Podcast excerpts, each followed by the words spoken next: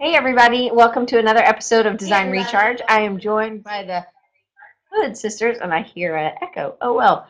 Um, we'll figure that out. Um, I, what we can do is mute somebody, and it's not doing it now, maybe. Anyway, we'll figure it out.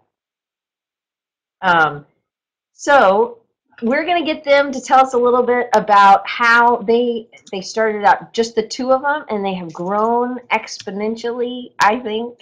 So we're going to talk about how they've grown and how they run their business and all the stuff that goes on that has helped make them so successful and how it is just working. So we're going to get started. Can one of you guys give us a little bit about your background as designers? And you're both artists. So um, for those people who didn't get to see uh, you on your last show, which I'm going to go ahead and put in. If you missed the last one, this is a link to the archive, and you guys can check it out later. Okay.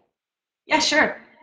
Um, so we're actually self-taught, which is um, a pro and a con. I feel like it, it can really help because it, it gives you um, a lot of like it, it makes you assertive. I feel like um, we did go to school but didn't ever finish because we ended up getting an internship and then just kind of learning on the job, which was great because we got so much real life experience, which I felt like was so like just huge because a lot of the people that we ended up working with um, didn't have that advantage. But at the same time, you are kind of behind the learning curve um, in other ways. So you do have to be a lot more self-regulated. But we were self-taught um, in a lot of our design work. Um, but we have a heavy background in print media.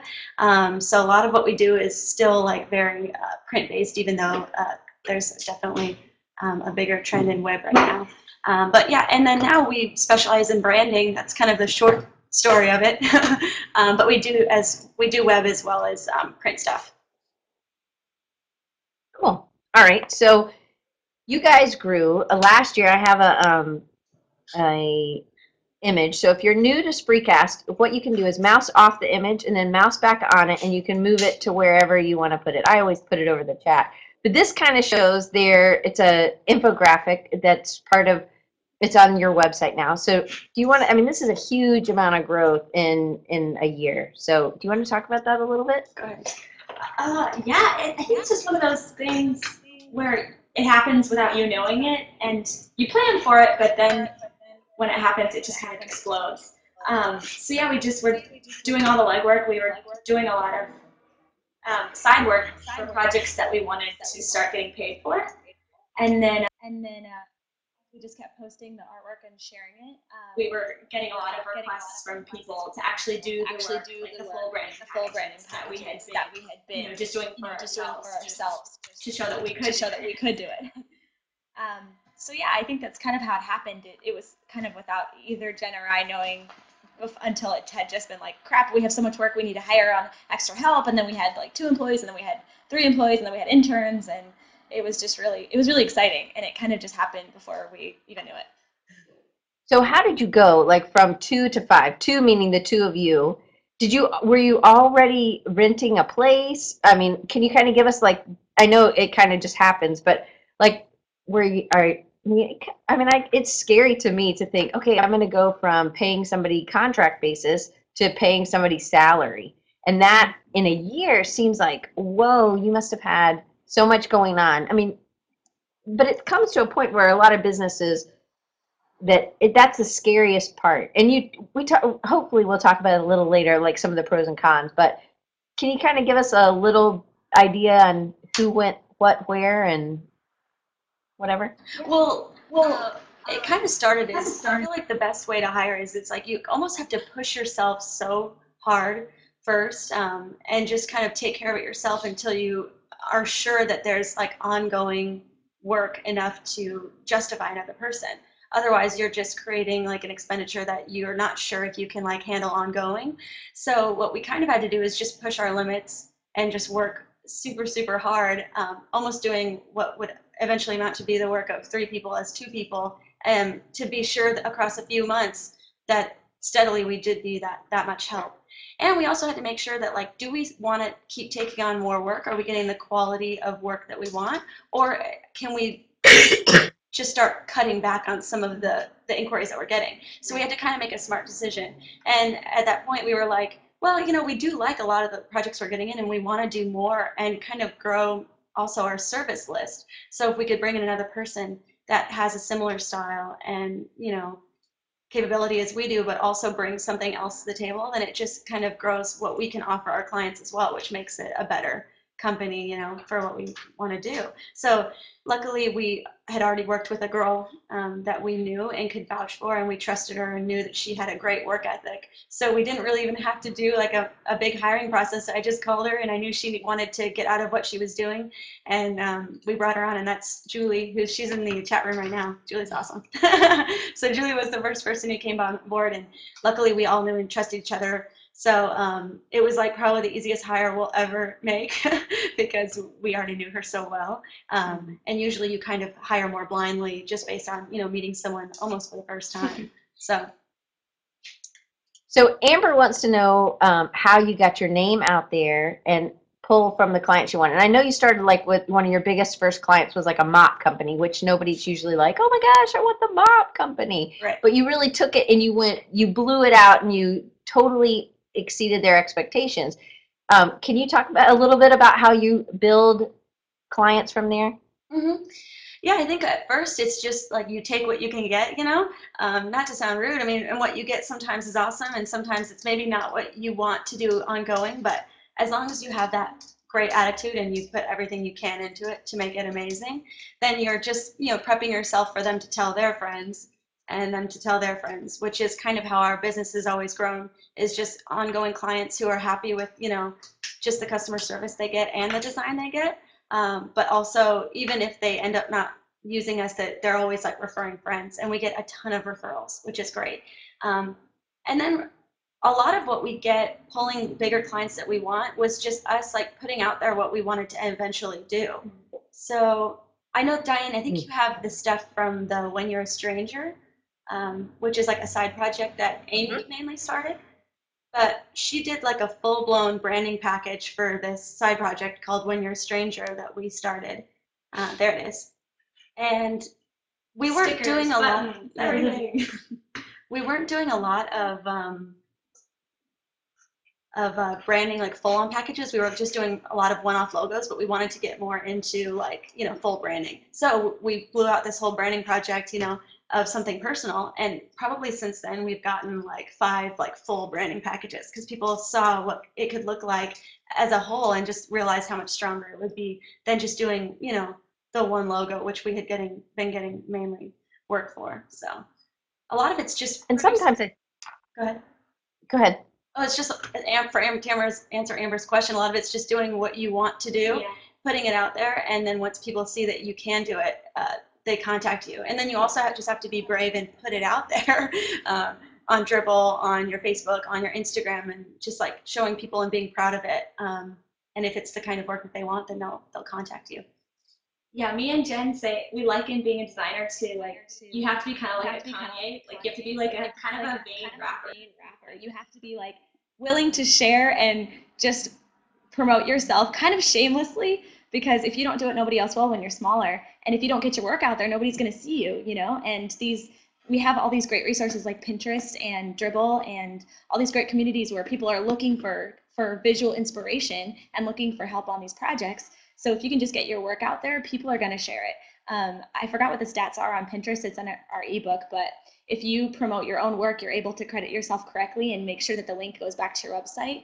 And, and people are just going to share it, share it, share it. And the more people that see it, the more people that link back to you. And it's only beneficial for you. So we just we share our stuff like wildfire, and it may be it may seem vain, you know, like to yourself, like you, it's kind of embarrassing to have to promote yourself that much in the beginning, but you just have to do it. But if you don't, nobody else will. And I think just like this project, it shows that you could do more than what just the one-off logos. So you wanted to do something, you wanted to show your capabilities. I do have a. I think that's awesome. And I love, I want to talk about this um, side project in a little bit.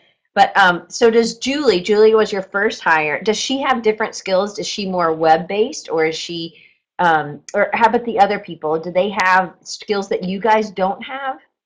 Yeah, so basically we, we hired everybody with the idea in mind that we'll all have different strengths and weaknesses so that we can all work together and have a really strong company. Um, if we all do the same thing and that thing ends up it's like, oh, you know, whatever it is, apps are so hot right now. I don't know, but like, what if what if that starts to diminish? You know, so you want to have like a really well well balanced team. So uh, Julie is our awesome. She does a lot of uh, book layout, so like magazines, any kind of editorial layout, um, catalogs, all that kind of stuff. She is so quick, so speedy, just knows it like the back of her hand. So that's her strength suit. And then um, Jen's great at like overall project management and just vision. So she always helps us all get started on projects. And then um, we just hired a guy, Andy, and he's got a lot of background in websites, front end web design. Um, and then we just hired a producer, and she's great with client interaction and just like idea man. So everybody has their different strong suits. And uh, oh, and we have Valerie, who's great with illustrations. So we try to make sure that we all are focusing on projects that we're the best at, and try not to get you know, like, oh, I want to, I want to do that. Like, why can't I do that project? Like, well, I think we all know that this is so and so's strong you know, and we try and still balance it out, but everybody knowing like what they're good at is really is really key. So is it hard because you guys both were doing so much? I mean, on, on your infographic on your webpage, it says you worked, you know, 52 weekends, you had 73 bottles of champagne. I mean, those are all things I I do the same, and I love champagne, so I'm all with you on that. But um, but you know, it's hard to go from doing everything. I mean, if I had to do something, if I was hiring somebody right now, I would get them to do my billing because that's like, oh, I, I don't know why I don't like to do the billing. I would just make rather make pretty things or, you know, fun things all day long.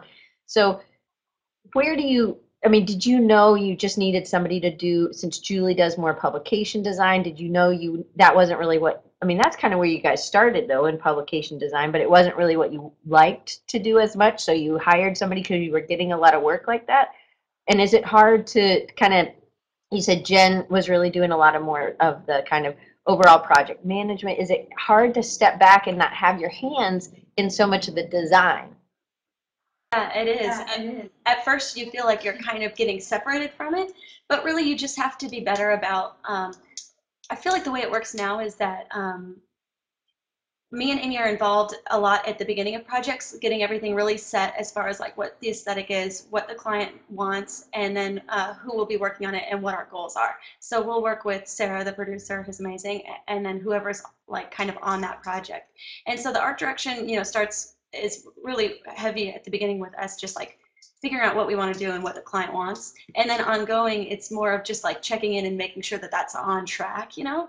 Uh, but andy and julie and sarah are so good at, at implementing you know styles and like even bringing their own ideas and styles to the table. So um, a lot of the times uh, we're still involved and it's it's not that hard to let it go because you know it's in good hands you know? So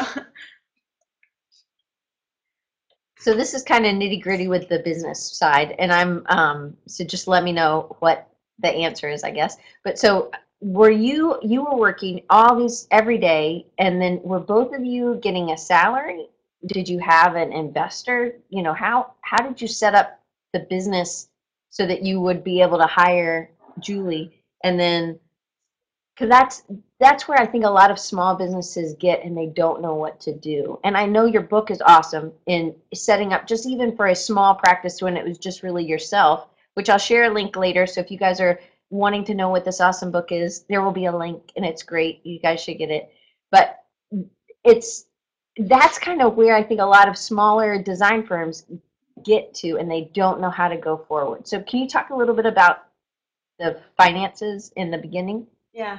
Uh, well, to be honest, we uh, kept everything. Uh, we actually have never had an investor. We've never taken out a loan, and that might change when we actually want to like grow it to more of like a like really like a bigger firm status. It probably will change.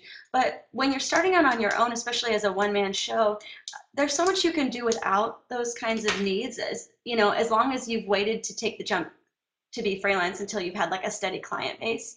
Um, if you are trying to make the jump but you're not sure financially yet if you can justify it, you know, a part-time job or even your full-time job sometimes is necessary and then you have to do what you can on the weekends to build up, you know, what you want to do to justify it. Otherwise, it's just kind of like a blind leap that's kind of stupid, you know? Um, and a lot of, you know, conferences you'll go to, they'll be like, oh, but just follow your dreams and your heart. And doves. yeah, and it'll be okay, you know. But you do have to think about those kinds of things. So you might have to have a part-time or a full-time job on the on the side before you can you know justify going full-time freelance but once you are full-time freelance even on your own a lot of times you, if you're disciplined enough you can work out of your house which cuts amazing cost Yeah. um, You just gotta bite the bullet. Like people think they need all these things like a brick and mortar and they need, you know, everything brand new, top of the line, everything. Like, oh, I have to get oh, I have to get a new desk, and I have to get new chairs, and I have to get new this. It's like keep it as bare bones as you can. I mean, obviously you need your programs and you need your computer and everything, but like so many of the costs that people think they get excited about like going out on their own and they think they need all these things, but you really don't. You just got to keep your costs super low and super efficient until you know you start growing your client base and you start having more expendable income. Because otherwise you're just gonna you're gonna get yourself in a hole that you can't get out of. And I think that's why a lot of freelancers end up going back to just working on a steady salary because then somebody else is worrying about all these extra expenses that they didn't, you know, really a lot for. Um, so it's tough, but you you've got to be really, you have to really be. Me and Jenna are really, I don't want to say we're stingy or anything, but like for the first year, we were very, very, you know, careful and cautious about our budget. Well, it seems like you had to be. You had to be careful on your time as well as on your your budget. So, are you in a brick and mortar now, or are you in one of y'all's houses? So we're currently still in the bottom floor of our house is Hoodzpah HQ, but we've got a realtor now, so it, we're actively searching for real Hoodzpah HQ. but um, it's all about perception. Like our one of our hires, Sarah, she was like, "I thought you guys were working in this like really big, you know, like snazzy office," and you know, we, we transformed our whole bottom floor into like our office, so we try to keep it really professional and really separate. Um, but it is all about how you, you know, how how you show yourself off to the world. You know, like we try not to tell anybody that we're working out of our house because we want people to to you know respect us and and really think that we you know are as successful as we perceive ourselves to be you know just so that we know that they know that we've got the design skills because i feel like people if they hear that you're working out of your house they're like oh well they haven't made it yet which isn't the case you know so anyway i think you just have to kind of fake it till you make it to a certain extent I think that's good. I mean, I think it's it's smart, and I mean, it's not like you you you gave up something to have the business in the bottom part of your house, which a lot of people wouldn't do. And I think that's one of the kind of the overall what I get from you guys both times when I've um, talked to you. It's you, you really had to hustle and you really had to make some sacrifices to grow this business that quickly in that amount of time. And it, it's about getting your name out there. It's about you know having people it's about this great customer service that you have with these people no matter what product they are you treated it like it was the best project ever and that's why you had an awesome mop catalog that was the best ever right but i think that stuff it's it's treating everybody no matter who your client is really um, you know preciously because they are you know solving their problem i think is really cool to no matter what their problem is okay so we're gonna keep going. So I know you guys both talked at Creative South, and um, next next week we're taking off because it's Christmas. But um, the week after, it's gonna be on a Thursday because a lot of people do fun stuff on January first, maybe with their families. So, uh, but Mike uh, Jones is gonna be. He's the um, founder creator of Creative South, and you guys went and you talked Mike last year. You guys, yeah, and he's down there, so he's he's getting ready. So you guys get ready for his interview on the Thursday, January second. But you talked about that, and as a result, you created this book, and I guess it was for your presentation. So I think I have an image of the book, and do you, I think you have a second book coming? Is this correct? I think I saw something on. It's just the second edition. just So we're just making it better and Making it adding better. to it as we you know grow so we wrote the first one so quickly because it was for the conference. So we are like, if we actually took the time, we could really add a bunch of more really helpful information. Well, it seems like I mean, and this one, this book, I got it, and it was really good. As um, I think it's good for any small business if you're doing freelance and just you just want to set up your business correctly. It has some great, you know, just basic stuff that it doesn't matter where you are in California, in Alabama, Georgia, whatever. It was just good information. And then we also talked about this the lifestyle brand, which you also t- cover in the book as well, which I think the uh, the personal branding stuff that you guys have done has been awesome. So the next book, is there any like little um, hints of what, or the addition? Um, is there any anything from that that? Because I think this is kind of Is this from that, the second edition? Yeah. So we're taking more time also to just have a lot more fun with the design aspect of the book. But anyway, yeah, this is one of uh, the stats. Um, it's something like only 30% of designers that go into the field as freelancers or on their own small small business last over two years. So that's again one of those things where I think people just rack up their costs too much initially with maybe unnecessary expenses. Um, so we decided to do a, a nice little morbid graphic to depict that. but So Jason says that you and Nathan Yoder should do something, do a collaboration. But I think you guys are friends, correct? Yeah, he's actually here him? in Costa Mesa. He's like right up the street from us. We've not we haven't yet met him, but um, because he just moved here. But yeah, he works for Sevenly, which is up the street from us. So yeah, we definitely got to get in touch with him. He's awesome. Well, he's he's here today too. He's he's under there. You should. I see him there. him see him. All right. So, oh, the full title of the book. Um, it is how. Um, I, I- I just grabbed it once, Meredith, so I can put it as a link. Um, can you guys give us a? I'm gonna try to find it real quick. So I'm gonna go to. I'm going to your page um, and seeing if I can pull up a link to your um, book so that I can pop up. Do you guys Oh, yeah, know where it is exactly? And the link's up there. Julie, Julie posted it. Posted it. Okay, awesome. Thank you. Too many, too many things going on. It's hard for me to do everything. Um, okay, so, um, do you think that your ability to create this powerful brand, and I think I know the answer just from the the little side project about the stranger, was critical in your launching the business? Do you think you promoting, you building this this idea for everyone?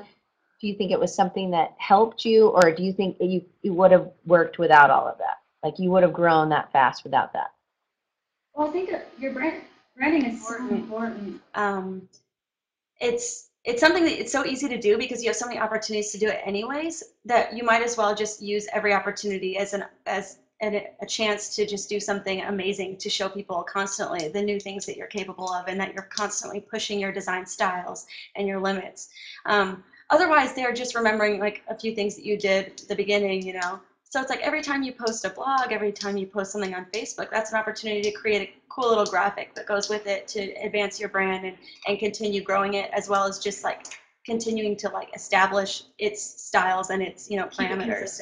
yeah.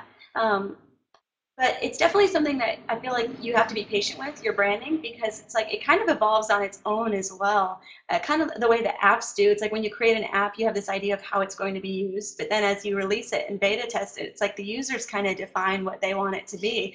And it's kind of the same thing with our audience. We kind of see that like certain people are drawn to our work and certain companies and you know industries like what we do. Not that we'll pander our brand to them, but it's definitely smart to keep you know kind of including the kind of people that are are positively you know re- reacting to what you're putting out there so if you're patient to see what people respond to and like then you can keep building off of it based on on that you know And I think we kind of had that in Yeah, mind. so- we tried to make our design something that that the people we wanted to work with would respond well to. So I think it kind of goes both ways. so how do you stay recharged? How do you keep going? What do you get used to get inspired by? Because if you're working so much and you're you're taking on new projects and you're not really ever you last year maybe you weren't taking a break um, what has been different this year and how have you been able to keep yourself? Do you inspire each other? I mean uh, the other people in your office do those people i know music inspires you to you talk about that in the last one we did but I think it's key to do side projects. Like like Jen and I have talked about, we're huge on side projects, and I know a lot of companies do even more than we do. Like I, I think I I was talking to um, the guys oh, that created Weapons of or Mass Creation, um, and uh, they were. I, I mean, I think their billable hours are, were at one point only like 50% of you know what they were working on because they had so many cool in- in-house projects. So I, um, I think that just helps you really work on projects that you can feel like you have a lot of creative control over because I think it's easy to get, you know, discouraged or something if a client goes in a direction with the the look or brand that you're kind of helping them establish that you wasn't maybe your first your first choice for them.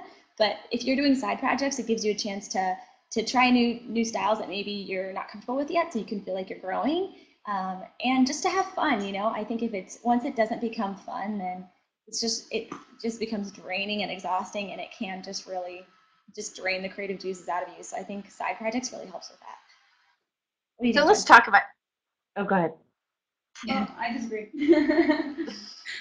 Okay, so let's talk about let's talk about the people are strange, and um, so I think it's the I don't the whole title is when you're when you are a stranger, people are strange project. Can you kind of give us a little bit of background, and then if somebody can share the link, that would be awesome. Um, and do these do these projects help you stay in the forefront, and I guess be that trend maker? That's what you were saying. Like you could try something out before you're totally comfortable with it and see if it really works. Um, but can you talk a little bit about that and maybe what that's done for you and what kind of clients that's brought you? Yeah, that was Yeah, just that was just something fun that our friend Sarah and us were thinking about one day. Like we were in this pastry shop and this really funny thing happened with all of us and this this shopkeeper.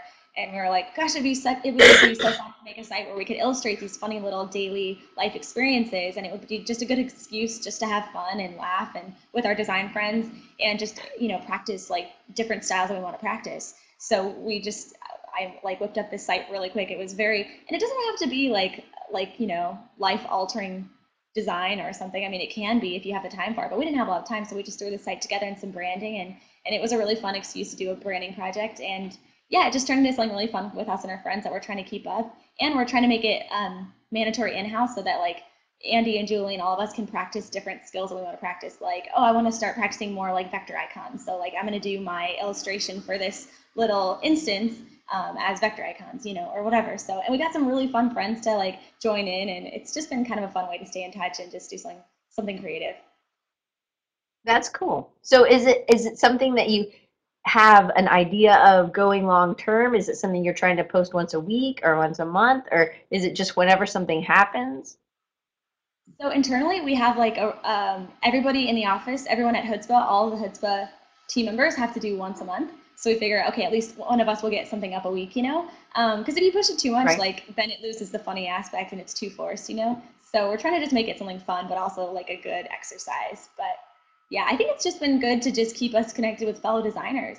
Um, maybe not necessarily getting client work, but just to keep us connected with fellow designers and seeing like what trends are. And I think that's really important is staying connected with your design community because we get a lot of work from friends that are like, hey, I don't have time for this, or like this might be more your strong suit, and we give a lot of work that way too. Like, oh, you know who'd be great for this project? You know, so and so. Remember that post they did? You know, so it's just it's it's a great way to just remember like, oh yeah, they're really good at this thing. You know, like if I ever have a project with that, I could you know outsource this to them or or just pass it along. You know, so it really is all about who you know. It is. It's a really. I I tell my students that all the time. And I am with you. I think if you've got a lot of hustle there, you don't necessarily, I'm sure my boss wouldn't like me saying this, but I don't think you have to have a degree. You can really, if you if you want to learn, you can learn from a lot of books and you can learn from a lot of people. Um, I mean, I'm thankful that I have um, that I got a degree, but it doesn't hold me back eh, or it, it gave me maybe a little extra um, confidence that you know some people don't necessarily need because they can go out and they can hustle. And i don't think i could have hustled when i was you know 22 or something as much as i think i was playing too much. I was in colorado and i snowboarded. So that's that's how i hustled. Um i worked a lot but i that's how i played. So let's talk a little bit about the organization. So organizing it it seems like so separate from maybe the fun part of design, um, but maybe it can be a challenge too. So, can you kind of take us through how a new project comes in and how you organize it? And then it, does it go to Jen or does it go to Sarah or does it go to Julie or how does that work? And then how do you figure out who gets what? And does everybody kind of have a hand in it or how does it work? Um, well, just generally, uh, I think the biggest thing to remember is always just keeping the big picture in mind um, when you're planning jobs.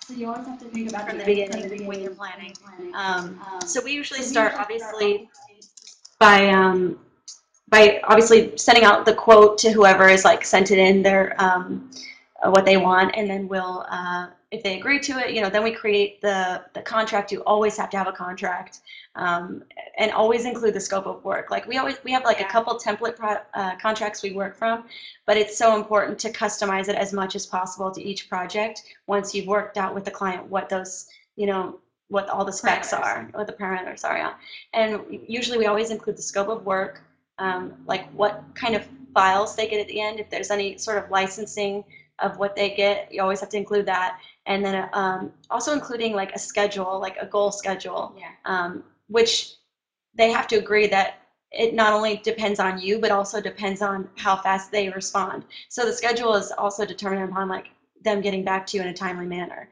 So um, so those are all super important things to include, as well as your payment schedule and like when you're owed things and letting them know that they don't get anything until they, you know, settle payment and things like that. Yeah. So, and we also use a really great site for all of our documents. Uh, it's called hellosign.com. I just put the link in there. But um, it's great for contracts because before we were uh, printing them out, you know, either giving them to the client or just sending it via email, then the client has to print it out, sign it, scan it, you know, send it back to you. It's super annoying and it's super old school. It doesn't make any sense. So we use HelloSign now, and it's uh, it's legally binding, and people can actually sign it just by opening it within a browser window, which is super easy. And then it syncs to my Dropbox, and I have all my signed contracts in one place.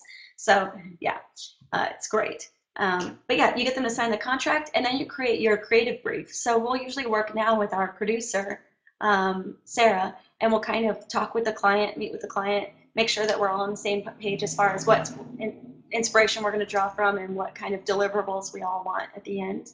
And then based on that, we'll me and Amy and Sarah will talk privately apart from the client and think, okay, what's the best makeup as far as the team to make sure that this gets done right. And sometimes that's a group of people. Sometimes we'll bring in a subcontractor, uh, or sometimes it's just one person on the team if we think that we don't want to muddle too many styles, you know. Uh, and then from there, it's just a, ma- a matter of like managing and staying on top of deadlines. And And managing time. yeah, and we always have uh, everybody keep a timesheet, even if we flat rate quote uh, or quote by the hour, whatever. Um, it's so important to keep a timesheet so that you just manage like your efficiency. And so we do flat rate quote a lot of what we do. So at the end of the project, we can look back, tally all the hours, and say, okay, we didn't really quote this as well as we should have. We know ongoing that we need to like up the prices for that. Um, or we can see we itemize everything that we spend time on. So, oh, round one took really long. Um, and then for some reason, just making small revisions took way too long. You know, just constantly keeping data about what you're doing and, and how you're doing it so that you can look back and think, was that a successful project or do we need to like streamline even more? Or do we just need to raise our prices to, because it just takes that time to be that quality. And sometimes that's what it is. It takes more time, but that's just what you need to get the job done like really well. So You sound like such an entrepreneur. You have and uh, send them the files. you have such a good business mind. So this is something that um, you're not necessarily taught in school. So I'm I'm really proud of you guys. I mean, anyway, anyway. So you you sent me an image of kind of the ti- the time Oh, sheet good. I was just thing. to post one of those. yeah. So that's kind of how we So we actually do it all in Google Docs, which is great because everybody can um, collaborate on it. We have a uh, one of our employees works remote uh, part of the time, so she can log in from her house. Our producer can log in uh, on her mobile phone wherever she's at and kind of check in. Um, and I can go in and, and see like who's working on most of the hours. Um, I can put deadlines in there, uh, specs, like what the client's email is that they need to send it to when they send proofs. Um, so yeah, it's it's super. It might seem kind of simple and ugly, but it, it works really well for us. And there might be a better way, but this is the one that we like the best so far. So for keeping track of just like it's almost like an online job sheet that everyone can like collaborate on in real time. And it Google Docs has like a little chat area, which is really nice as well. So So then you're able to each client. So this is Beyond Meat Cookbook, and then you dot, log in your time, and you're going at 10 minute intervals. Is that kind of what you're doing? yeah, we get down pretty nitty gritty. I mean, um, sometimes we'll do it uh, bigger. This one's kind of a small job. I mean, for larger, like really big involved jobs, we might like round up a bit more, down a bit more. Um, but for the smaller jobs, uh, we we get kind of down to the nuts and bolts of the time just to make sure that we're quoting on point. Especially since we're still kind of a young design firm. We're still just trying to make sure that we're quoting right because I think we can still grow on. grow on that. I think we still tend to underbid because we just want to make our clients happy. We're, we're still kind of in that like we want everyone to you know be able to work with us, you know. So sometimes you just can't Right. take the project if it doesn't make sense. But um, so I think we're still just trying to make sure we're bidding correctly, you know. So So let's talk about that bidding. Do you use anything to help you? I mean, or have you just learned from experience and then you just go back to these data sheets? Have you always done these kind of time sheets? And do you do everything on the timesheet, like from ideation to sketching to, uh, you know, production on the computer?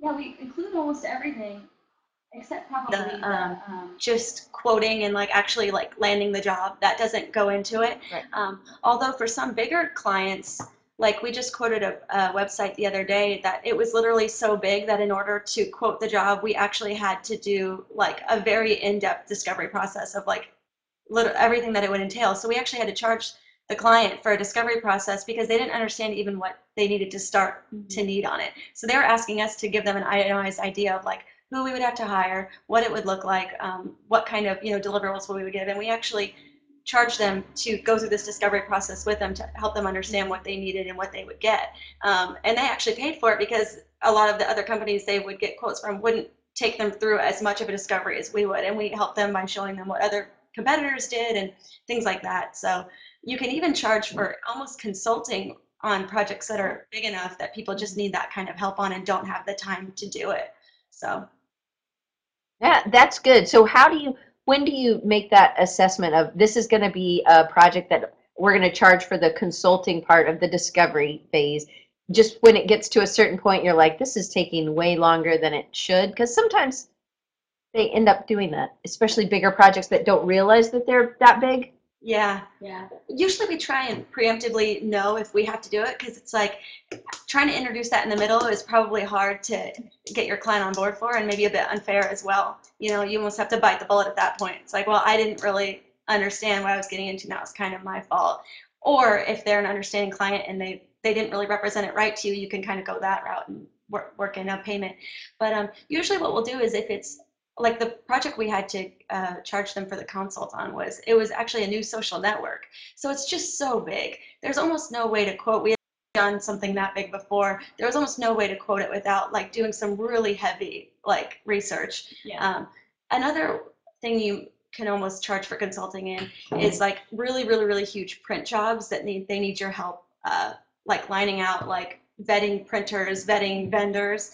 Um, a lot of times they don't want to do that themselves but you have to charge for that time really so you can almost charge them a consulting fee to like nail down who they want to use and like getting samples uh, making sure everything is like on point going to press checks uh, Yeah. and then there's a separate charge obviously for the actual printing and then there's a separate charge for the design so and that's all if you're comfortable doing something like that of course you know Have you read a bunch of business books or is this just ingrained in you? You just, what I think it's key to have mentors um, and just wh- whatever job you're at. take in as much information as you can. I feel like people just kind of are like, well, this is my job and this is what I do, and they're not. I feel like if you, you have to be open to learning every aspect that you can from somebody while you're with them. Like when we were at uh, this magazine that we started learning design on, that's where we learned all of our design skills. Was at this kind of really small in-house magazine and print shop, um, and it wasn't. We were doing kind of embarrassing design. It was like big yellow starburst with like 50% off. But we took that opportunity to learn the beginning and end process of printing everything, like four color process and digital, and screen printing and all that kind of stuff, and just of laying out a magazine from beginning to end. So we learned so many things about just business, about process, about printing. And sure, it was maybe not the best job design wise. Like I probably wouldn't post any of it ever, ever on any kind of internet for anybody to find ever. But we learned so much. So you have to, no matter what job you're at, no matter how awful it may seem, you have to kind of just gather what you can and be like, okay, this may not be where I end up forever, but I'm going to take what I can now, and this is going to help me get the next job that's even better. You know? yeah, totally. I, even if it's not the best design job, mm-hmm. you can learn something from, there's a reason they're in your life and whatever it is. Yeah, I definitely think that's true. And just mentors. Like you're asking how we learn these things. Like we have a friend who retired when he was 38, so we're constantly picking his brain. Like, okay, like he clearly knows how to do business well. He's doing just fine, still sitting pretty in Orange County, and retired, you know, years ago. So we just try and are always trying to ask people who know more than us. You never know everything. You can always ask somebody else for help. Like on the social network, we've been consulting a couple friends that have done much bigger projects.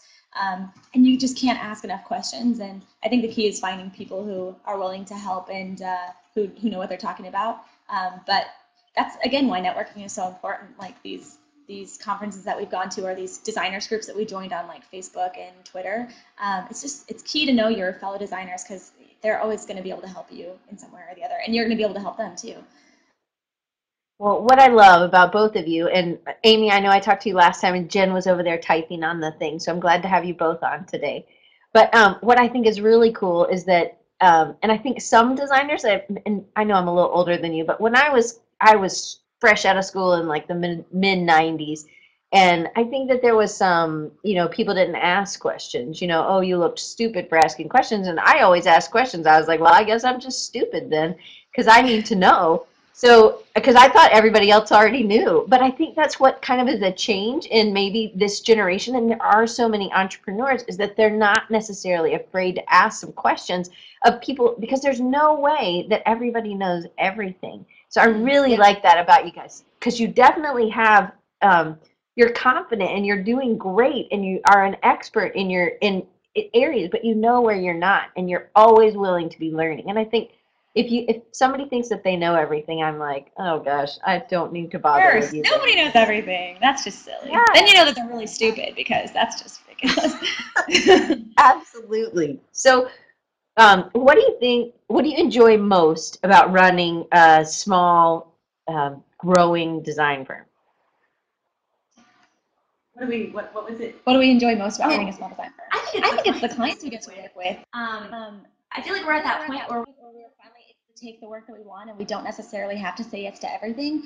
But we're working with a lot of really fun startups which some people don't like working with because they have smaller budgets or or like whatever it is. But we love working with clients right off the bat. You get to help them with their like just from the ground floor to help them get a design style established and like you know um, incorporated across all these really fun different um, collateral and branding, you know, pieces. Um, we love working with clients like that. So we're small enough to where we still get a lot of those clients, but we're big enough to where we're finally getting compensated more of what we should have been getting compensated for, that, like than last year right. maybe. Um, that's what I like the most. I think is just like the clients that we're able to work with. How about you, Jen? Same thing. Well, I enjoy too now that we're getting bigger and we have a team that there's like more of a culture that we can kind of create, you know, within our own team. And I feel like uh, we're also kind of able to encourage each other to like also plug back into the community, just a design community as a whole. Um, because I feel like, like you were saying, so much of what gets done in, in design kind of remains like the secret of the, of yeah. the person kind of executing. But we've always been of the mind like we didn't really know what we were doing, and we had to kind of like scrap and figure out. Um, and if we can kind of help and pass along any sort of information we learn along the way, whether it's the best way to do it, who knows? But it's just the way we're doing it, and maybe that helps you analyze. Well, now I know my ways better, or hey, they have a better idea. Maybe I should try that. You know. Um, so but yeah, I love the kind of sense of community that you have when you do kind of start growing your business. Yeah. You kind of get your own little community going, which is cool. Yeah, well, I also think with designers. oh yeah, for sure. So I think it's cool how I know you guys have obviously known each other your whole life, um, and you have fed off of each other. But it's sometimes it's nice to have a little bit more people to kind of feed off of or get different ideas because they've had different experiences. Does that is that another kind of great thing about running the business? Uh, yeah, I think so. Um, yeah, we have a lot of friends that started out just as design friends that we would kind of bounce ideas off of, and now um, one of them, well, two of them are working for us, and uh, yeah, I think it's it's definitely beneficial in the future at some point. Just the more people you can ask, the more people you can get involved, the better. Yeah. So, what's the worst part of running your own design? About running. Um, yeah, like, yeah, accounts, um, like doing the QuickBooks and all that kind of stuff, hands down. Do you think? Also, yeah. hiring is hard. Like when we were hiring, like oh man, like you get a million emails and you have to go through the portfolios, you have to go through, and it's like when you're hiring people that you don't know. Um, yeah, oh, yeah, Andy says the cat is the worst part of working here. We have a cat and it loves Andy and it's like constantly jumping up on him and putting its butt in his face. So it's a really loving cat. But anyway, um, hiring is just really hard though, I think. Um, if you can't hire somebody you know, I think it's really hard. But we've been really lucky so far. Like we've gotten really great personalities that, and we all work really well together. Um, and we try and hire people that we know or like friends of friends. Pretty much everybody here we knew somehow. Um, Andy's the one that we knew the least, but we had friends in common, and um, it's worked out really great so far. But um, yeah, booking, bookkeeping, and and hiring is hard. But your cat approved of Andy, so it was, you know. yes. Well, Andy says he hates it, but I think he really loves it. He's bragging about it over there, you know. Yeah. So, um, so how about internships to test your? Uh, so Jaime wants to know about having an intern and working with them, maybe. Um, and I'm not for not paying people, so I would pay them less, but I would still pay them. But because I'm a teacher, so I'm always fighting for money for my students. Um, but what what about doing something like that? Have you thought about that? We have interns actually.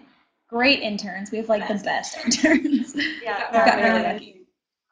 So yeah, we do that route as well. Um, we've had a really amazing intern uh, who's been with us already. Kind of, she filled her month requirement or whatever, but she wanted to do it again um, because she actually wanted to get credit for her class. She actually had to do it for class this time. We were like, well, gosh, you already put in your dues, and like she's been so helpful. So we've actually like been, you know, giving her some good compensation for like what she's doing, um, and that actually has led to a lot of subcontracting work we'll do with her. Um, so yeah, it's kind of like a hire, but not really yet because we don't really need a full-time person yet. But we do try and use her on like subcontracted work when we can to help build her portfolio, but also just it helps us out, and she's really great and has paid her dues and proved that she can handle it. So it's it's really great. Interns are great. You have to obviously put the time in to to get the them benefits. yeah to reap the benefits it's it definitely takes time to cultivate them and, and get them used to mostly just like uh, process and uh, just how like the company works you know the communication keeping them on on task and stuff um, but if you find the right ones they they're they always pay it back i feel like mm-hmm. personally. I love i love interns. So. So Joseph wants to know what's the equivalent of the glass ceiling? For, oh, for, for guys for oh. I think you saying for Andy because For Andy's our first boy. We were just Oh. excited when we had a boy. I know. Really, really, the only thing we have to watch out for when Andy's here is just not not being like gross girls. Like you know, guys are gross. Like when they're all together, I feel like girls can be gross too when they're together. we so, get in like girl mode when we all start. Uh, it's, yeah. but we, so we wait till Andy goes to lunch till we do that now. so yeah, we just have to be proper when we're around Andy now, or else we'll make him blush. But it makes us better people. One time we had this like Brazilian waxing client that we was trying to help pitch ideas with. Oh my gosh, it was hysterical watching Andy's faces. But anyway. That's hilarious. oh, he's like, So- what? But it's it's good to be uncomfortable sometimes. Then you learn about it and you think about it from another perspective, and and Yeah, then you get a good laugh later. Here because he has a completely different perspective just because he is a guy, you know. So um, we try to keep everything really diverse in here, like people with different styles. Like Sarah Armstrong, our newest hire, she has a really great, clean, simple design style. So it's very different from we tend to do more like complicated, intricate stuff. So um, we're always trying to get people with different strengths in here so that we're not. We, we know that our way isn't always the best way. So it's good to get somebody that's like, should we do it that way? Maybe we should do it this way. So yeah, it's good to get. So what about-. What about art direction? Do you guys get in like Sarah does something, and then do you kind of art direct it the way you think it should go, or do you kind of hands off? How do you work that? So yeah, so we kind of just changed how we do things because we just hired a project. Uh, we, we like to call our producer, which is our friends at Column Five, call their project manager slash client managers that. Um, so it's it's half project manager, half client manager. So she is the go-between between us and the clients, um, but she's also helping us internally to stay on track. And she also has a design background, so she can look at something and give a, a third perspective that you know. It's sometimes it's just hard when you've been looking at something for so long. Um, and since Jen and I are, are still mainly designers at this company. Sure, we're art directors, but we're doing a ton of design work too. So it's great to have Sarah in here and helping us just be the, you know, like the third set of eyes. But for the most part, Jen and I are still art directors on everything that goes on around here. Um, we try and before you know the projects go out or are finalized, we try to look over everything together and just make sure that everybody. We try to have like group, you know, look over so that you know everybody's kind of putting their two cents in before it's it's done. But yeah, we still are are, are art directors and full time designers too. So do you guys have like a weekly meeting um, for the whole team? Or It's not really. We're also we're big close. and we're big fan like i think people waste so much time with meetings sometimes it's just like rehashing and driving something into the ground i feel like you just have to get stuff done throw it on the board and then just do some critiques you know like you can just beat a dead horse sometimes with meetings so we're we only do meetings when absolutely necessary um, and we try it's to keep them as short as possible kind of like impromptu critiques, like, hey guys, come look at this real quick.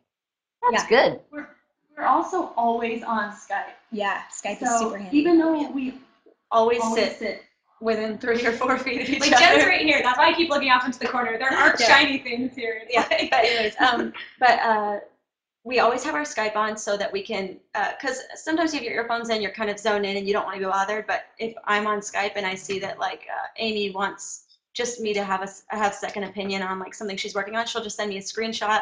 I'll type her back. Um, or Julie will send me something um, and just say, hey, when you get a chance, can you just let me know what you think about this? Or I'll send Andy something to go over. Um, I don't know, we've just really found that that's super helpful. Um, and it doesn't clog up our emails. So it's kind of like impromptu uh, meetings, but it's not as like um, abrasive as like me going over and tapping Amy on the shoulder and like making her stop what she's doing. It's kind Yeah. of just like when you get to it, here's my screenshot, and then you can send me feedback on here, and I can look at it when I get to it. You know, so we actually use Skype all the time. It's kind of our impromptu meeting uh, method. I That's guess. good. Yeah. Well, then you're not, your person who's working remotely, they can still be part of the critiques and they still feel probably part of the environment then if Exactly. they can't always that's come the in. nice thing about having such a small company is that we know everybody, so we can like if Julie wants to work from home, it's like we, we totally trust her, and, and we're still able to all be connected. So that's another good about being a small company. Yeah. So, um, all right. So what about,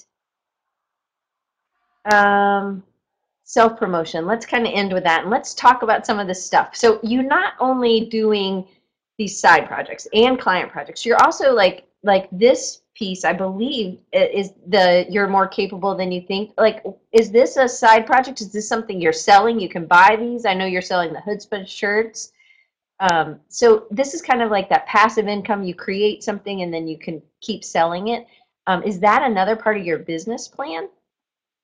Uh, well, it wasn't at first, but, um. this actually just something we did with Crochet Kids. They're a really awesome, uh, uh, socially conscious uh, business that um, empowers women in third world countries by kind of giving them these skills. But uh, we did this poster for them, so you can actually get it. Uh, I'll put the the link in the in the uh, chat thing. But um, but yeah, I feel like that kind of uh, extraneous income that doesn't really rely on you doing like constant uh, work yourself, like doing it once and then just getting them printed. That's awesome if you can do it. Really, our ebook has been the most awesome source of residual income that we found uh, because it's not something that you even have to print or ship. It's literally something that you just let people download. Um, and as long as you keep updating it to where it's like helpful and useful to people, uh, it's it's been really awesome. We've gotten a lot of great feedback so far. So we're just gonna keep kind of going down that route. I think to keep bringing in income that doesn't really rely on us doing something all the time. We just do a lot of work at the beginning and then just like let it free, you know. Yeah. So will there just as a side, since I bought the book a while ago, will there be a side so I can get the update for you however much? Or Yeah, do I have to pay full price again? No, no, no. The the update. If you've already bought, no, if you've already bought it, the, the updates will be like super cheap. Bec- I mean, because really, it's just refining what was already in there, giving more examples. A lot of people ask for more examples, Right. kind of like our timesheet and our job form sheets, uh, examples of our contracts, things like that. So those are the kinds of things that we're going to include more of, uh, just as like examples. Um, so yeah, it'll definitely be way cheap to upgrade to the second edition. You won't have to pay the whole thing. So Oh, good. So Yeah. is there, do you, are you building a list? Are you gonna send emails on the, and then do you have plans for another book at some point? Um, Yeah, we want to keep doing the books. I feel like they're so handy uh, for other people, you know. Um, and we get a lot of questions, and we've been doing. We have a couple of conferences coming up that we're going to do next year, and Mike Jones was nice enough to invite us to our first one last year. So that's a good way that we can kind of help share some of our um, advice and process. But the ebook is so handy. If I had that ebook when I was starting, I feel like it would just saved us a lot of trouble. And so we just kind of want to give those little pieces of advice for people who are just trying to break out that we get every day in the email. Um, it's just an easy link to send. So we just want to keep doing Yeah, more of definitely. those. Okay, cool. Um, all right, so let's talk about some other things. I know that, um, all right, I really like this. This is, I, I suppose this is a, uh, one you did pro bono or you did it, um, just because it's something that y'all were, um, passionate about, but it, can you talk a little bit about this one? I think this is you, Jen, right? Yeah. Yeah, so I did this for actually Peter Deltondo, he's in the house right now. Uh, him and Mike Jones, who's also in the house right now, they're both there. Uh, they're kind of worked together with a third guy, I forget his name, sorry, but um, to create this thing called Design vs. Cancer. And it's pretty much just promotes artwork uh, that designers have done for, specifically for Design vs. Cancer. And they sell it as posters or t-shirts. And the money goes back to people who are uh, dealing with cancer to help them pay their bills. Like, it's not even uh, something for like the actual treatment. It's mainly just to help people with just life expenses when they're kind of having to take a, a break from their life to just focus solely on you know cancer and fighting it. So it's really an awesome uh, nonprofit that Peter and, and Mike Jones started together. And uh, yeah, they have the link in the chat right there. But this is what I designed for it. Um, none of the designs have to be cancer related, so mine wasn't at all. but it's just I love LA and I love the culture of LA, and uh, so I did you know like a hydraulic like Monte Carlo and So Randy's Donuts. You can see the Griffith Observatory back there and some LA hands. Uh, just stuff that I just thought was awesome at the time. That's cool. All right, so um, one of the things didn't come up. This is the job board. I know this is randomly pulling things up. Um, so, oops, and I just highlighted it in a weird way. Um, so I think this is kind of small, and all these are on Flickr too. If you go to my Flickr thing, which I don't even know what it is, but if you look me up or Design Recharge, I think you'll find it. But do you want to talk a little bit about this? So it says client project invoice, and that's something you know we kind of need invoice numbers. Designers are like, oh, I don't want this. I hate getting This is- invoices from people that are just like it just explains what you did, but there's no number or there's no. Yeah. So we do all our invoicing through QuickBooks actually. Um, and QuickBooks is amazing. Um, we also do all of our payroll through it. It hooks up with Intuit and lets people pay online. So it's really simple and easy. So we love QuickBooks if you guys are looking for something to help you manage your invoices and your online payments. Um, uh, but this They have actually, For the Mac? Yeah, uh, I use? Okay. Well, it's actually not software. I actually use online software. It's QuickBooks Online Simple Start. It's literally like $15 a month. I had to pay extra when we did payroll, but I can do everything I need to do to keep track of like, uh, you know, all of our banking and our invoicing and even quoting. You can do quoting uh, for 15 bucks a month for the simple one, and then you pay more once you do payroll. But uh, QuickBooks is amazing, and people can pay right from their click from their invoice in their email. It's amazing. Um, but this is actually just another Google Doc, the, the image that you just pulled in, that it's our overall job board. So we literally keep track of every job we've ever done.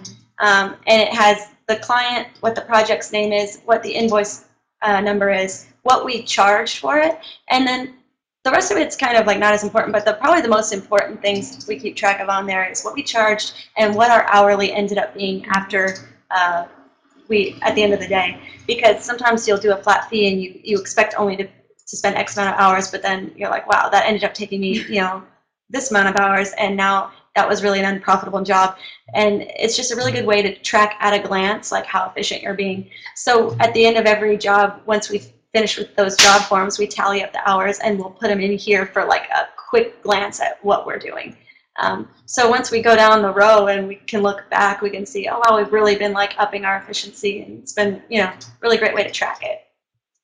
That's awesome. So you're just kind of Yeah. analyzing this you're not analyzing it quarterly like you and Amy go to a coffee shop and analyze the numbers. Probably You're- should. you're just like looking at it all the time and then you're saying hey i'm going to bid this out we were really under we really underbid last time i'm going to or we overbid or whatever it is but or you're more efficient with your time now or whatever you're just looking at it as you go instead of trying to make these like big goals at a quarterly segment or something Yeah, and I mean, I look at it probably weekly, and then I'm the one who keeps the books, so kind of regularly I'll talk with Amy about like where we're at and what we do need to raise prices on and stuff. So it's less, again, kind of like our meetings. We try not to meet when we don't have to, so it's less impromptu. Usually at the end of some day, I'll just be like, "Hey, Amy, this is what happened, and now we should do this. Do you agree?" Okay, cool. so, Well, and we live together and work together, so pretty much we're just meeting all the from time, six almost. to Yeah. eleven every night.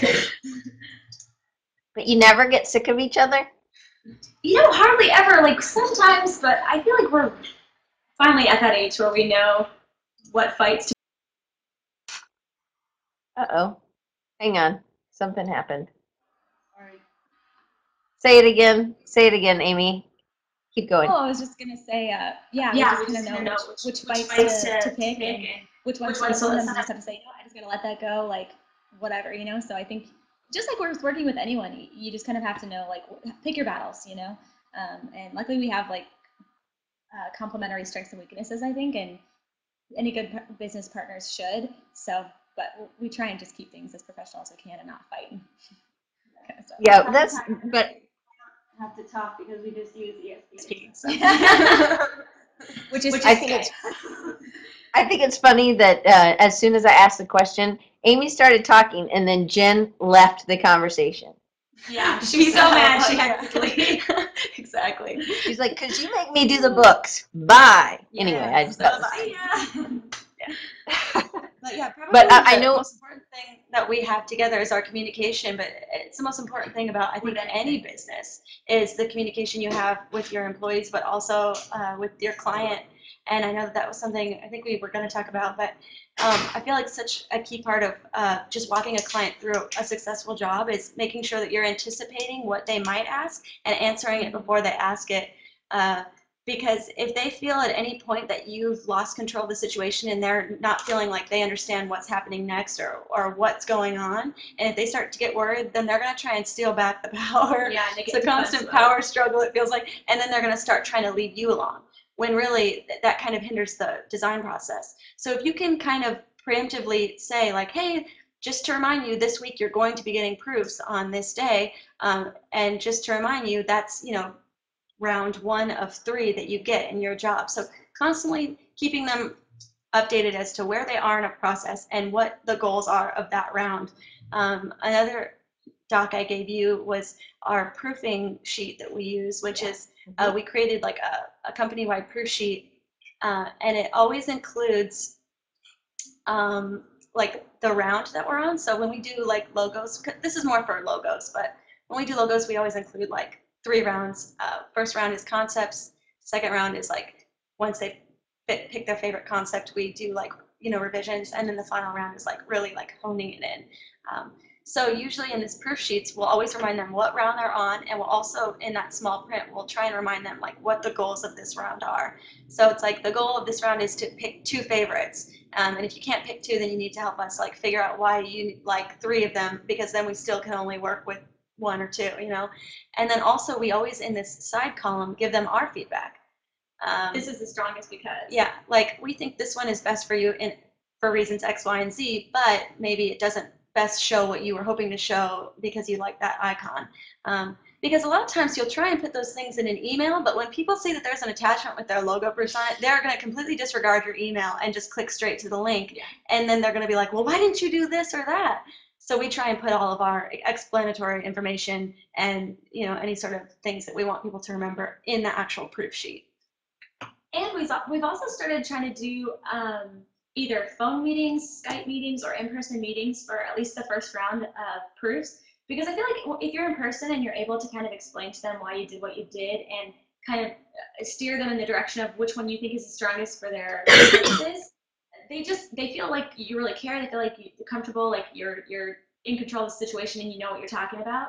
Um, when you're just this like faceless thing on the other end of an email, I think it's easy for people to get defensive. Like, am I getting my money's worth? Are they trying to screw me? you know, because Right. business can be like that. So just like being a friendly face and letting them know, like, hey, we're on the same page, we're on the same side. Like, we're it's a team effort. We want your feedback, but we're also here to tell you that we're we know what we're doing and professionally, this is what you should do. I think it goes all back to that customer service of, hey, we're not, you're not just a number to us. We're really trying to help you grow your business. And I think that a lot of, um, it seems like a lot of design firms can get stuck in that. They get stuck in just paying their overhead. Hey, we got to get this done and whatever. And they might, it, it happens in any, any uh, industry, not just design, but I think that's one way that designers can stand out. And I, when I was a server at Outback, and I think that that was one of the best jobs that I could have ever had. And my dad has this thing. So if his drink is, you know, sweet tea, um, if it's like uh, this far down, I mean, when I'm coming around, I know next time his is going to be all the way down because he drinks tea so fast. So, you know, I knew growing up we needed to keep his tea full, right? So, I mean, not like we were like on the edge of our seats. Oh my gosh, Dad's almost done with his drink, but but he he was he was like that, you know. And when we would go out, he's like, "See, my tea's gone." And of course, my dad's super gracious Southern gentleman, so he would never say anything to anybody else. But he, you know, when he he would, we knew. So yeah. I always think it's kind of like that. Just like Jen was saying, you kind of got to anticipate um, what they're. I think Jen said that you got to anticipate what's happening with the client and know before. It's just like if their water's almost gone, then just you know bring them two glasses. You know we're explaining it, but not talking down to them, but just hey, this is how it goes. Because a lot of times they don't want to ask because it looks like they don't know what they're doing. And I think if you give them some of that up front and kind of I'll tell clients, I'm like, oh, I wouldn't let my cli- I wouldn't let my students do that. You know, if they want like some weird gradient thing or something, and it looks awful, you know. And sometimes you just have to show them that it looks absolutely awful, and saying like this might end up on a T-shirt in Florida with airbrushing or something. You know, not this isn't what we're what we're going for here with your retirement community or something. You know. Um, but you just have to kind of have give them an idea and that you really have their best interest in mind. And that there's a lot of different ways to do that but i think you guys have done a great job about that. And i know we're totally out of time but is there another image? Go ahead. Oh. No, that's, no, that's it. uh, there another image you guys? I know i have a bunch of things over here. This this piece looks awesome and this looks like one of those kind of bigger things that you've done for someone. Um, This one was so much fun. This client, we were just so on the same page. I would send her stuff and she's like, yes, done. so it was one of those dream clients where we were just both on the same page and uh, I think it turned out so nicely and just fit together really well. And actually when I designed this one, which I found is really helpful when doing full branding packages, as I was designing each piece, I would lay them all out together like this before I would send them to her because I wanted to make sure that they all looked good as a whole and like that they were all cohesive. Um, so I found that that's really helpful. I do that going forward now. Jen and I are working on some new business cards and thank you cards for Hoodzpah, and we've been just kind of putting them together with the other branding that we have so far and, and seeing, making sure that it's all just on the same page and consistent. Well, cool. Well, your stuff's awesome. Both of you, everybody in the whole place. You guys do a great look, and it. You have a lot of. Oh, somebody asked a really good question. I put it on. Um, oh boy, we have a ton of questions. Um, let me pull this one. Um, let's see. Uh, Joseph asked this, and it should be up on the screen. Um, a more serious question this time. I've noticed that you cover a pretty diverse gamut of styles and projects. How does this affect how you, you attract clients? Is it good, bad? If you don't have time to answer, that's fine. He says. Um, I think it's interesting because I, I like that we do different styles. I think it keeps it fun for us, and I think it gets us more clients. If you're too niche, uh, I feel like that backfires because sometimes a style is really popular. Like let's say hand drawn is so popular right now, and we get a ton of clients for that. But if hand drawn isn't that popular in two years, and we've got five people in here doing nothing, that's not good. so we try and make sure that we're able to do different design styles, and it's just fun doing different things. If you do the same thing over and over, it, it gets redundant and and it's just not fun. So we, we try and keep it really very. Um, yeah, I think it's I think it's good for for attracting clients. And if there's ever a style that you're not really proud of that you've done, or or like it's not something that you want to do as much of in the future, just don't put it in your portfolio. Right. So um, Anthony asked, um, he loves the hand-drawn stuff you guys do, and he does a lot of that himself. Do you get clients who specifically want the illustrative approach, or is that something you always inject into your work as a personal preference?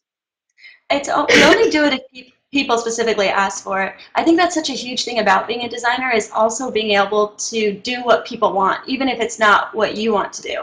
And that's probably one of the things you learn uh, when you start uh, getting new types of clients is that like just because you would do it one way doesn't mean that it's best for their industry or even the audience that they're going for. So, and sometimes what you can bring to the table is a better idea than what they want. You can offer that, but at the end of the day, you have to try and do the best that you can with what they're asking for specifically.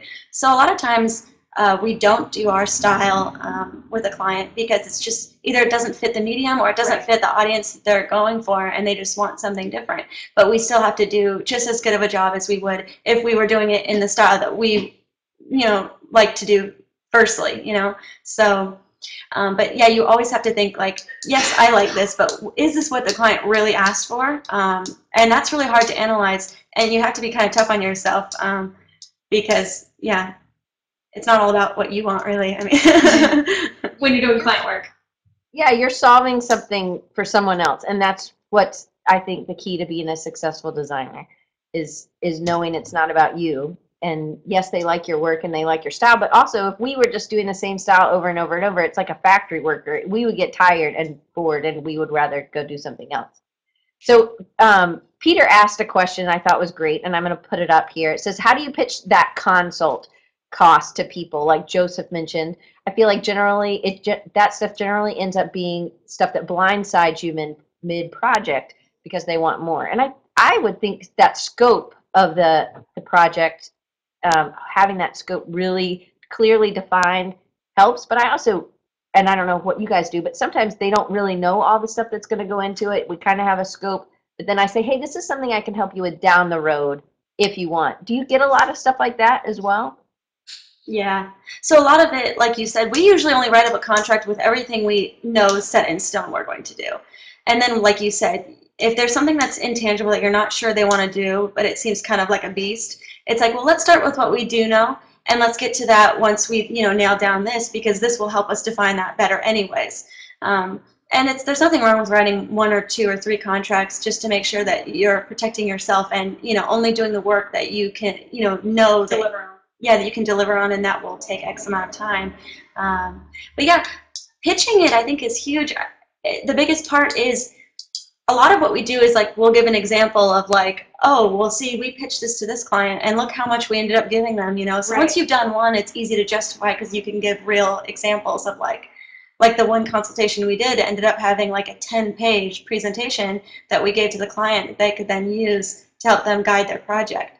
So and now I can show that to other people and say, like, it might seem like a lot, but I'm saving you X amount of hours that we spent before, um, and giving you these, you know, results, things that you can say, yes, uh, now definitively I know that this will take this. Generally, this is going to cost me this, and that's something that they can refer to and, and go back to. And it's um, a lot of times you have to just be confident as well.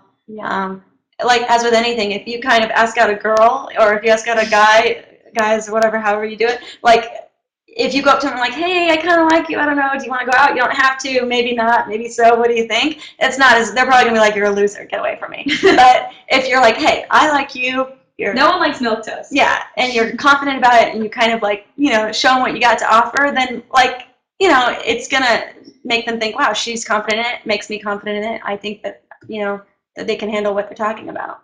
And if they don't want to pay it, then you've really just saved yourself uh, from someone who maybe didn't understand what was entailed anyways. It might have been hard to work with in the end.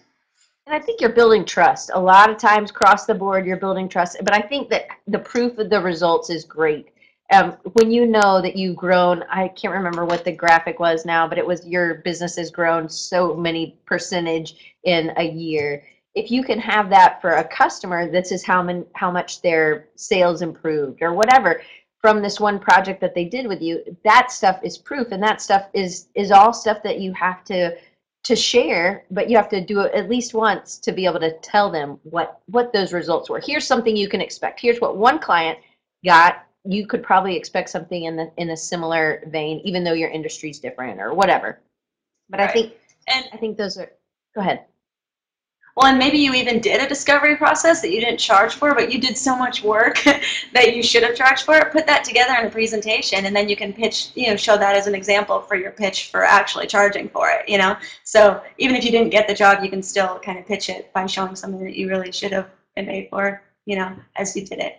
So So we have like three more questions. Um, Morgan wanted to know what do you give in your clients um, as result uh, in regards to like deliverables, like um, a style guide, vector files? Are you printing it and then you're gonna, you know, um, hand them the printed pieces or what? So um, we have a lot of different packages that we can start out with. Like, say somebody comes to us and wants the logo, we always give somebody two options. Um, people like to have options. You know, it's like they want to feel like they have a choice in the matter. So it's not just this is the price, take it or leave it. And even those packages are just a starting point. Um, maybe they need more, maybe they need less. Um, and we also always ask budget first before we even send over those prices because a lot of things are um, it's what you perceive the value to be, you know. And if a company is really big and it's going to be seen all over, and this logo is going to stick with them for hundreds of years, hopefully, like that's obviously worth more. So anyway, that too. Um, but as far as deliverables, depending on the package they get, is what is uh, they get more. So like the advanced logo pack- package, for example, um, you know, they would get all of the final design file that we we all agree on in the end, and they would get that in all of their native files and then saved for web and print and all that kind of thing. But it's we never give them full rights to all the illustrations or all the mock-ups leading up to that. And I think a lot of people forget to stipulate that. Um, but only give them the rights to the logo or the final piece, and then stipulate how that use, um, what the usage agreements are, whether it's limited or full buyout or or whatever.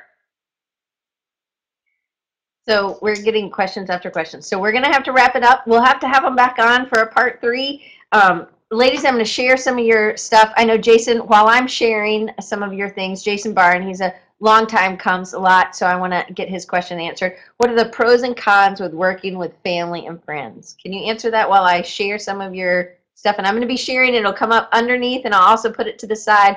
It's ways to follow them. So here we go. You, you guys answer.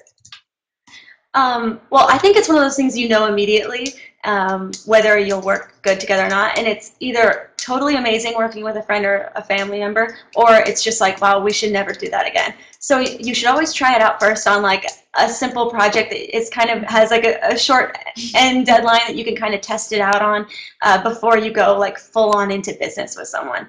Um, because we actually do a lot of work with our friends and it works out amazing because they've all been actually people we've met in the design community anyway, so we do know that they have that capability of being like uh, Professional. professional and keeping their own schedules and stuff.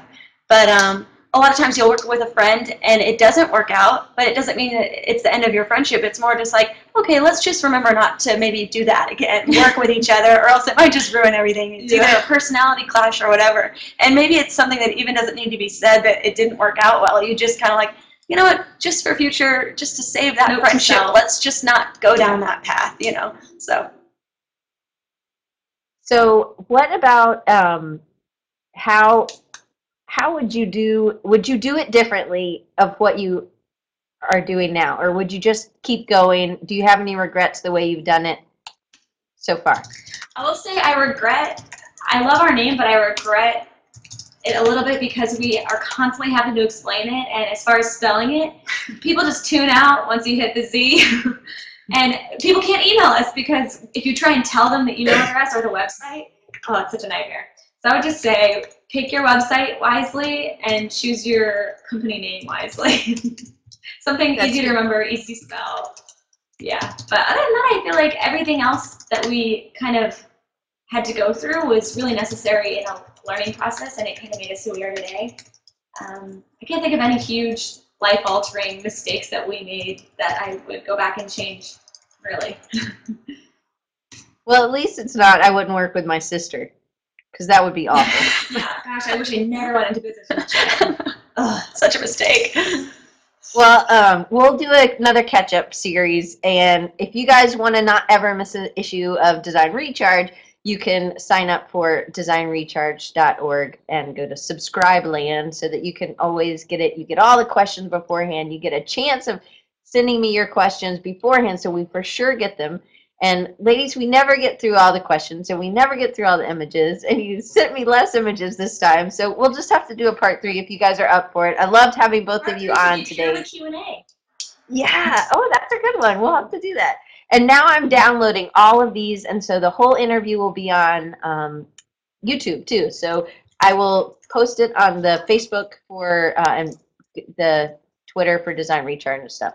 So thank you guys. Thanks for everybody who came, all these people that I know, and I'm so thankful that they came. And um, I'm thankful that you have three other great people at your studio that help you and get you guys going. I can't wait to see what what happens in the next year. So congratulations. Have a merry Merry Christmas and a happy New Year.